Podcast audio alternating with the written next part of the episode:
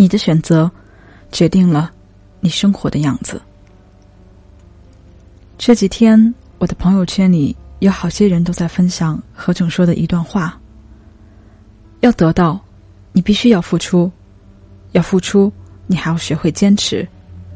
如果你真的觉得很难，那你就放弃。但是你放弃了，就不要抱怨。我觉得人生就是这样，世界是平衡的。每个人都是通过自己的努力，去决定自己生活的样子。看到这段话的时候，我也很触动。这样的鸡汤放在别人嘴里，听到我觉得是空喊口号。可是何炅却有资格说出这一番话，因为他配得上。我不知道是因为年底将近，大家有了回家过年的压力，还是觉得一年而过。但是自己毫无收获，于是难免伤感。这一份看似简单的励志逻辑，也给了很多人触动。前些天，我的一个前同事突然跟我说了一句：“不知道你有没有这样的感觉？忙碌完这一年，依旧还是觉得处于解放前。”我问道：“怎么说呢？”就是感觉自己这一年辛辛苦苦下来，生活还是没有什么更好的转变，自己的收入勉强让自己在这个城市里面活着，而且有时候也并不体面。更重要的是，我觉得自己的钱完全赶不上通货膨胀的速度，就更别说跟得上房价了。他说的每一个字都很具体而真实，也觉得很对，所以。我无法反驳。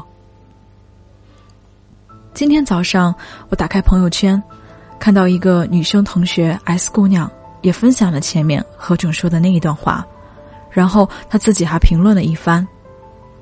我知道何炅说的很对，我也知道每个人都是要通过自己的努力去决定自己生活的样子。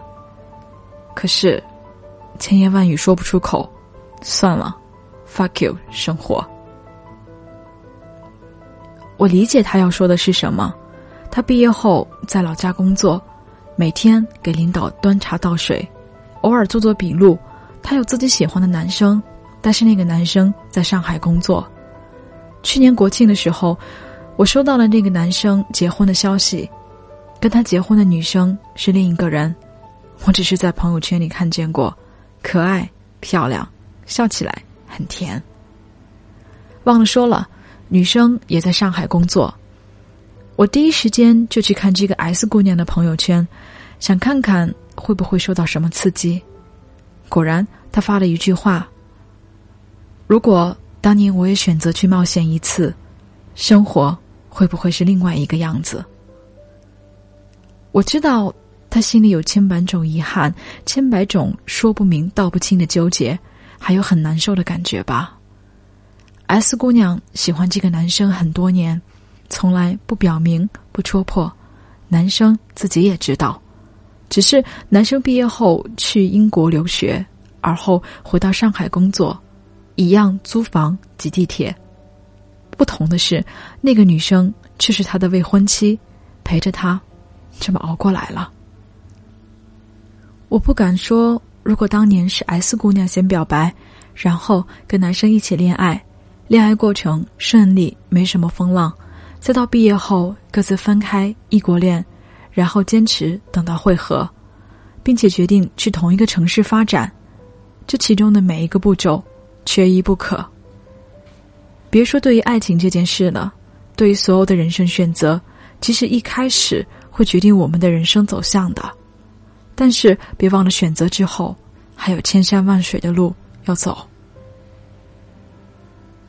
有一次看赵薇的采访，他说起自己初中那一年考上了家里很好的师范学校，父母说可以奖励他，于是他提了一个需求，想去北京一趟。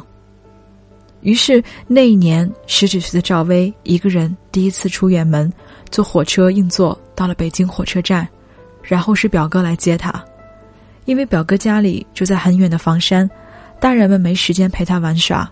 他也没到过真正的北京市中心或者别的景区玩耍，可是就是这样，赵薇说，她还是人生里第一次享受到了自由的滋味，她很开心，决定要去外面的世界看一看。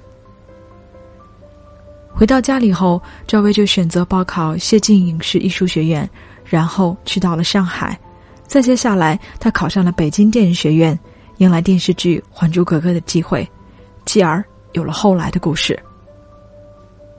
赵薇说：“她出发去上海的那一天。”爸妈是一路送一路哭的，一是因为他放弃了家里师范学校这么好的机会，毕业后可以当一名教师，那个时候真是很好的一份工作；二是父母也担心自己孩子小，第一次出门闯荡，还不知道接下来的日子会怎样。我想起自己上大学那一年，爸妈送我到武汉上学也是不舍，当时我自己很高兴。觉得可以到大城市里生活、长见识了。那个时候的我根本没有意识到他们的担忧与复杂情绪，可是我也很感激他们没有过多阻挠或者干扰。虽有不舍，但是总归得迎接明天的到来。甚至连他们离开学校与我分享的时候，我都想不起要跟他们一起合个照。这是我一直以来的遗憾。我的留言里。有个女生跟我说，自己以前是一个大胖子，后来减肥调理，慢慢瘦了下来，也开始变得好看起来。可是不知道为什么，内心还是依旧很自卑，觉得自己不配得到很多东西。我想起有一次《康熙来了》，做了一次选题是减肥达人，那些一个个瘦身之后的漂亮男男女女都有一个特点，就是依旧说话很低沉。动作比较慢吞吞，并且依旧很在意别人的目光。小 S 问：“你们这些人都这么帅气漂亮了，可是为什么还是那么好脾气？按道理你们现在是有很多人追的，应该很得意才是啊。”还是蔡康永戳破了真相。他说：“这些人在曾经减肥的日子里是很自卑的，这种自卑渗透到了他们的骨子里。”他们吃什么、穿什么或者干什么，都很在意别人的目光跟评价。他们身体里住着的还是过去的那个自己，所以他们需要很长一段时间来慢慢适应，然后再真正变得自信起来。我把这一期节目推荐给一个女生朋友看，本来的目的是想激励她一下。你看人家这么有毅力。愿意变得漂亮，我们真是要向人家学习才是。可是没想到女生朋友居然回复了我一句：“既然减肥变好看了，还是那么自卑，那么这么努力的意义在哪里呢？还不如不管不顾算了。努力的意义在哪里？”我想起前阵子我去北京出版社给自己的新书签名的时候。认识的一个女生秦月，她跟我一般大，但是她的人生经历要比我精彩太多。秦月说自己当年毕业的时候想考老家的电视台，可是没想到失败了，于是他就去报考央视，然后成为了央视的驻外记者。于是她这么一个小小身板的女生，混迹于拉丁美洲三年，一边工作一边游玩。竟也经历了很多精彩的故事。有一天，秦月写了一篇文章，主题就叫“太强很累，其实不强更累”。他说了这么一个观点：强大意味着你在一个团队里有优先的选择权，在人生里你可以尽可能的走那些有效的路，而那些暂时看上去不累的工作，到最后失去的却是最重要的部分，就是选择的权利。我们之所以愿意努力，要的就是一份有的选，而不是仅仅无可奈何的生活而已。我们之所以减肥，之所以变美好，之所以愿意拿自己有的能力去换取薪水、换取资源，之所以愿意珍惜一个有意思的朋友，是真的。这一切不一定都是绝对会有收获的。人生本就是一场冒险的事情，只不过有些人走得大胆一些。有些人因为害怕，步子就迈得小一些，也有一些刚出来没几日，觉得江湖太险恶了，我还是回山洞里吧，安全舒服，不会出事。前些天我看完电影《山河故人》，心里很是压抑。我知道贾樟柯的调性一向如此，只是再次走进那个剧情里的时候，你还是会被故事里斗转星移、物是人非的沧桑而难受。我在微博上说了一句：“看了这部电影，心里万种复杂，很是压抑。”有个男生丢给我一段很长很长的句子，他说：“达令姐，你看看，这是贾樟柯写的文章里的一段。”因为字字句句戳心，我就直接用上来了。当我年纪更大一点的时候，我突然发现，其实放弃理想比坚持理想更难。当时那些中断学业的人都有理由，比如父亲突然去世了，家里需要一个男的去干活；又如家里供不起了，不想再花家里的钱了。